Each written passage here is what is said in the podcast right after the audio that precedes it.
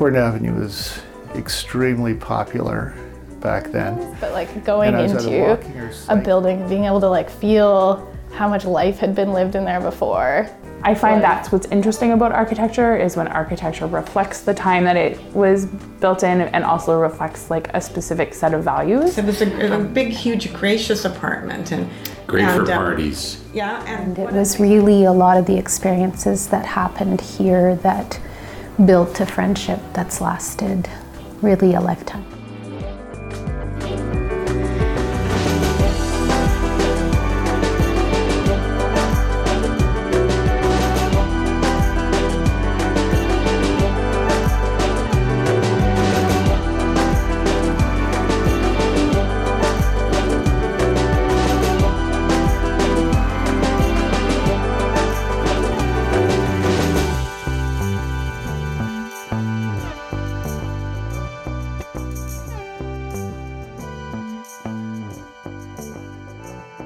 Welcome to the Pasadena Project. Episode 5 Total Freedom. I lived in the basement because that's all I could afford, and uh, I, you know, had the windows open all the time. I walked around naked because I couldn't care, and it was that type of era, '74. well, for him it was. It wasn't for other people. and then um, we moved up to 7A. This is Giles Bugiliscus and Margot Foxford. They lived in the Pasadena in the 1970s and 80s. but we were pretty happy. Mm-hmm. That was the only issue was the fact that it was three floors up. When Not like two floors up, really. But anyway. well, when microwaves first came out, they were the size of TV sets. I mean, they were huge, and we thought we need a microwave. So, because I worked at Eaton's, we buy one and get this humongous box, and the both of us couldn't carry it up the stairs. we got to the first landing, and I, I was done. I didn't have the I didn't have the strength to go anymore. Yeah. So we left it overnight and nobody stole it.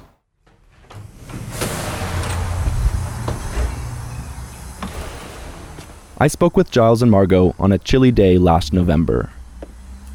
I met them at the gate to the courtyard at the Pasadena, where they joined me inside their old building for an interview. Hello. I'm Isaac. Hi, Isaac. I'm Margot. Hi, nice to meet you. you too. Thank you both so much for coming. Oh no, this is like I haven't been back. There's old 2A. That was his first there. apartment. Oh, yeah? And then we were up in 7A. Okay. Uh, you're the second people I've interviewed today who lived in 7A. Oh, no kidding. I'm trying to remember who. It was uh, Martin Krawitz, I believe. He- Martin. Oh, yeah. He lived with um, Larry. That, yeah. yeah. And then, I think they lived in that unit. Yes, did they they live? did. Okay. because they used to tell us that we knew Larry, but didn't Oh, really yeah. know Martin. And um, he said, oh, you get such great So we were on the uh, third floor, second from the top, and it was basically the. Uh, Remember him? wing of the building. This is Martin Krawitz. On episode 2, he told us about his spacious four bedroom apartment in Unit 7A of the Pasadena, where Giles and Margot lived a few years prior. So you had some great north light as well. Uh, and then at the very end of the hall was a, a you know, a, the older bathroom with, uh, you know, this old tub and, and uh, curtain all around the perimeter of it.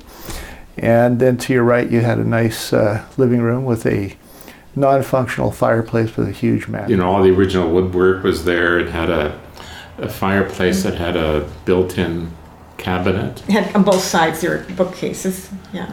and just the size because I had a den in one of the rooms, and then the sunroom. Um, when I worked at Eaton's, we used to um, use a lot of plants in the spring to kind of spruce up the main floor. And uh, one year we had orchids throughout the main floor, and so I had these leftover 20 odd orchid plants up in that that sunroom that I was trying to baby, but nothing was happening. Like, you know, so I kind of gave up. But certainly grew a lot of flowers up there because we got a lot of sun. The years that Giles and Margot lived at the Pasadena were a period of great change in the neighborhood. In the early 2000s, the city of Winnipeg studied the development of the Corydon Village area. And here's what that study had to say about the district in the 1970s and 80s. As with many of the city's older districts, the area witnessed a period of decline, due in part to the shift from rail transportation to trucking, reducing operations of one of the area's major employers, the CNR Fort Rouge rail shops.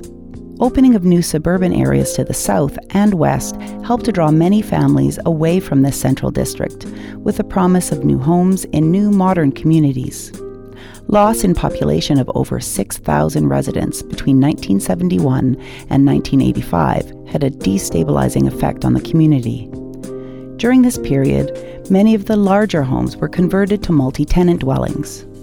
Affordable rents and lower than average market values soon gave rise to a change in demographics as younger individuals and first time homebuyers began to migrate to the area, attracted by the charm and characters of older homes and commercial areas, the canopy of mature trees lining the residential boulevards, and by accessibility of services in the community.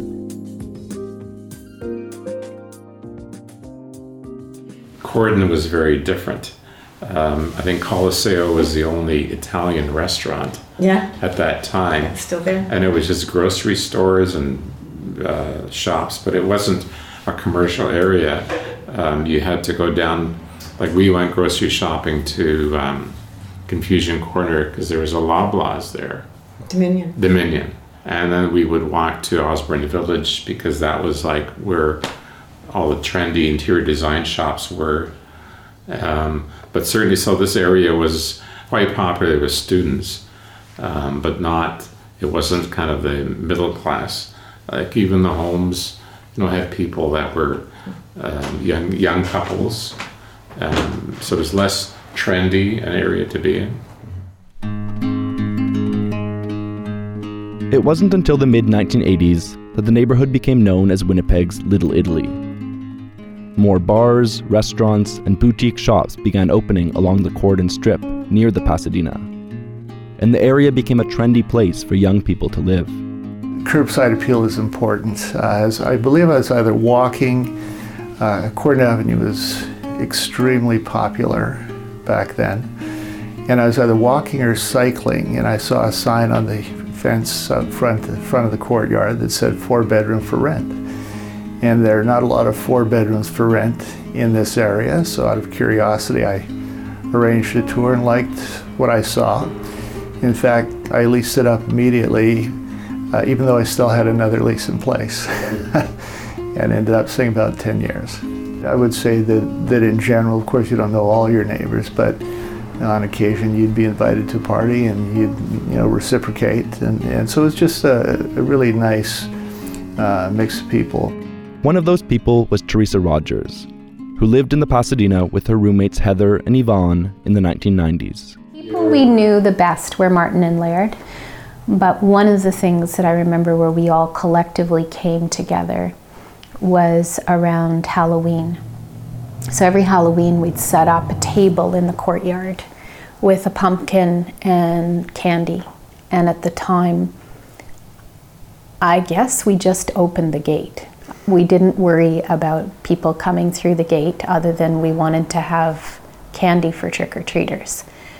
And I remember that was quite fun. And there were a couple of courtyard parties. So we did have a couple of courtyard parties where we socialized together. But um, yeah, I would say mostly it was Martin and Laird, and we did dinners back and forth together. And um, yeah, just really appreciated the two of them. I should say the building itself uh, caught my eye as well, having worked on historic buildings in terms of uh, renovating them. And, and so you can see there's a lot of uh, TLC that uh, went into the, the building and also the design. And it, uh, it was a fabulous place to live. Well, I didn't think too much. uh, Like I didn't even think about what style it was, or you know, like that was. I was looking for a place that was nice to live in, and it had a bathtub that could fit three people in. Well, I don't know. We never tried it, but The but two fit. I mean, that was. You know, we're still talking about this bathtub that we had in the Yeah. in the bathroom. They were fabulous, It was yeah. like a boat. And I remember the bathroom was just this massive old tub, and um, we lived with it for a while, trying to figure out, you know, how three women who are working on master's papers and working, you know, I was teaching at the time. And I can remember getting ready and filling the bathtub up and then having to get ready by sinking under the water and, you know, trying to figure out how to wash my hair in this water. And it was like we all just really craved a shower. But I also remember Whitney Houston sang The Bodyguard, and it was a movie.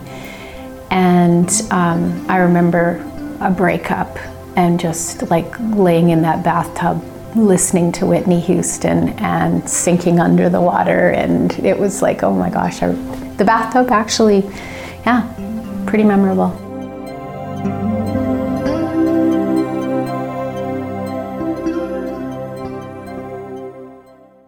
We had lots of parties. A lot of our friends remember we were called the mini pops because we were all around five feet tall, except for one friend who was very tall and uh, it was called Liz and the mini pops. And we would, yeah, we would have lots of dinner parties, lots of, we had, you know, New Year's parties. Everybody knew our place because it was, you know, it's very central.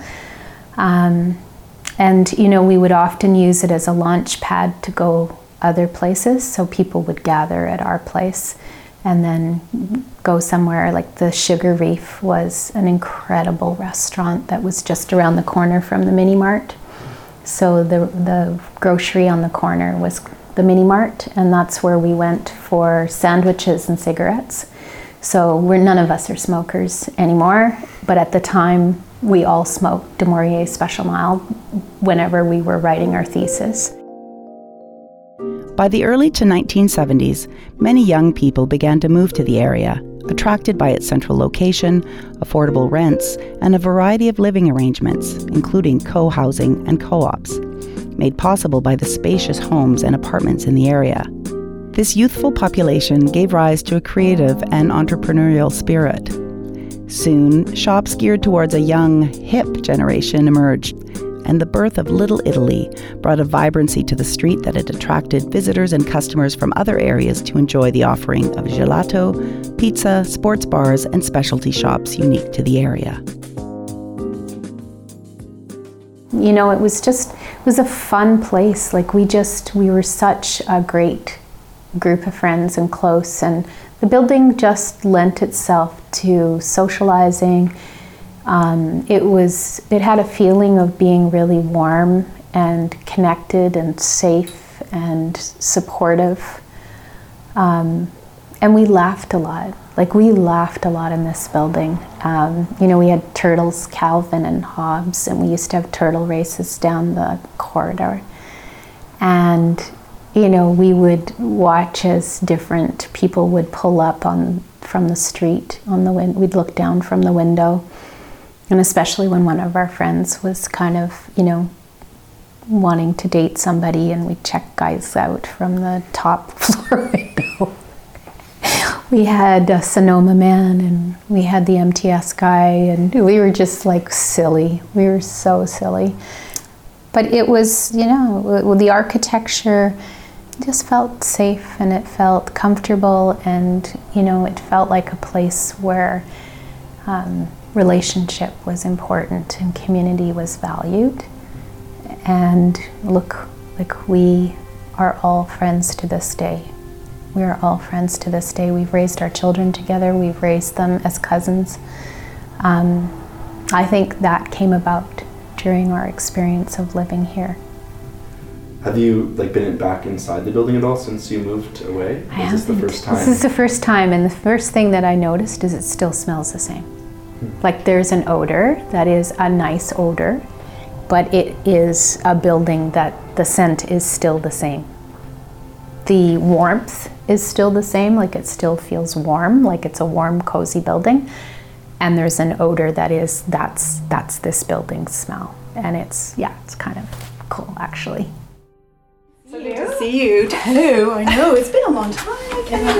I Years ago. Long, long, long, long, long, yeah. Oh my god, yeah.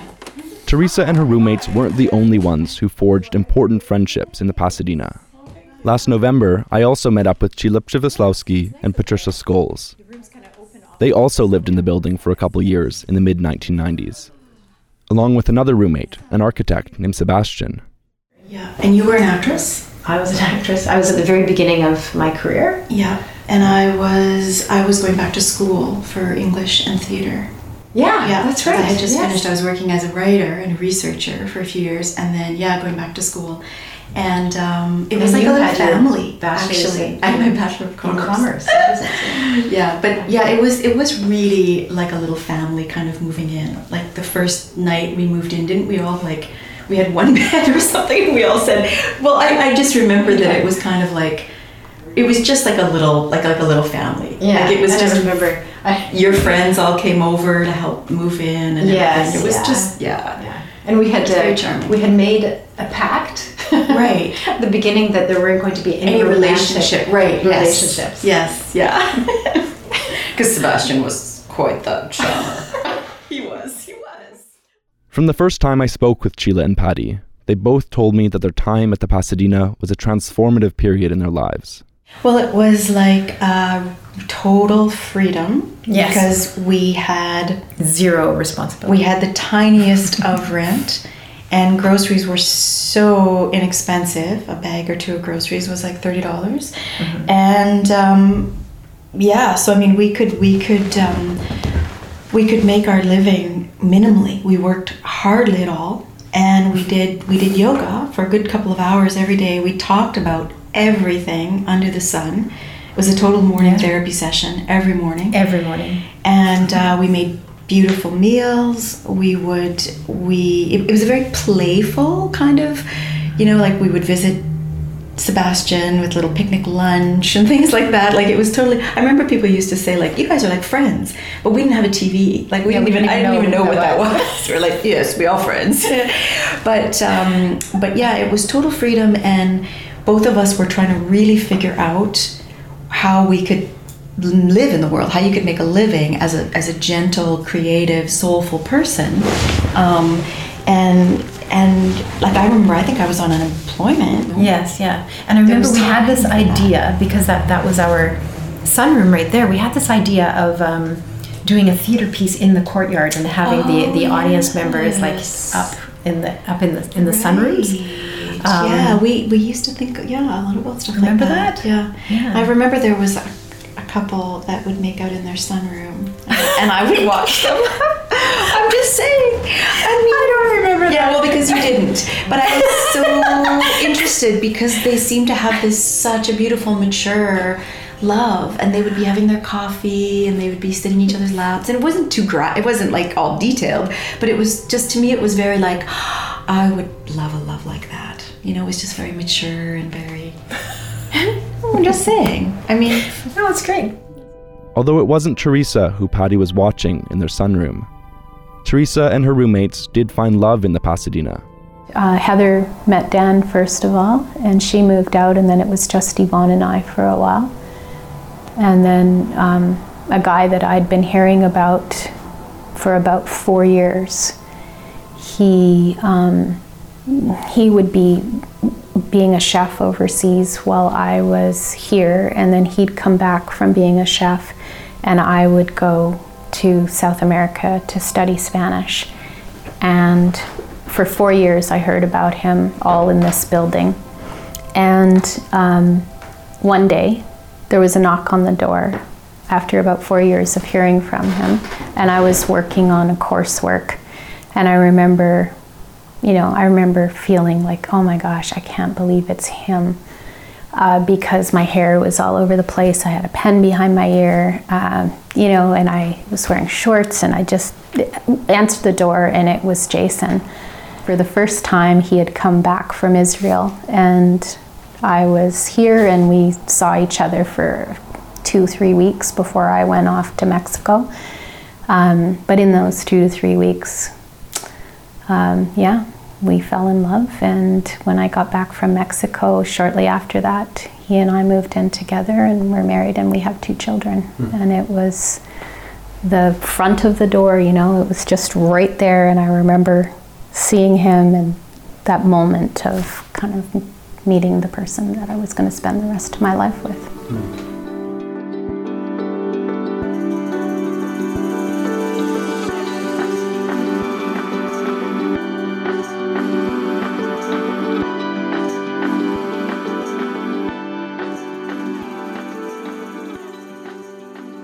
That was episode 5 of the Pasadena Project. Thank you for listening. The theme music for the Pasadena Project is by Boogie Belgique. And on this episode, you also heard music by Lee Rosevere, Gillicuddy, Florian Decros, and Chad Crouch. You can find a link to all the music in the show notes. There's also a link to our website, www.pasadenaproject.com where you can watch a video featuring some of the voices you heard on this episode. Thanks to my mom, Kirsten Werman, for reading aloud some excerpts from texts on this episode. On the next episode, our final episode, we'll talk about what the Pasadena is like today and the impact the building has had on its tenants. The Pasadena project is supported by the Winnipeg Architecture Foundation, with funding from Winnipeg Planning, Property and Development, Manitoba Sport, Culture and Heritage, and the Winnipeg Arts Council. The Pasadena Project is produced on Treaty 1 territory, the traditional territory of the Anishinaabeg, Cree, Oji-Cree, Dakota, and Dene peoples, and the homeland of the Métis Nation.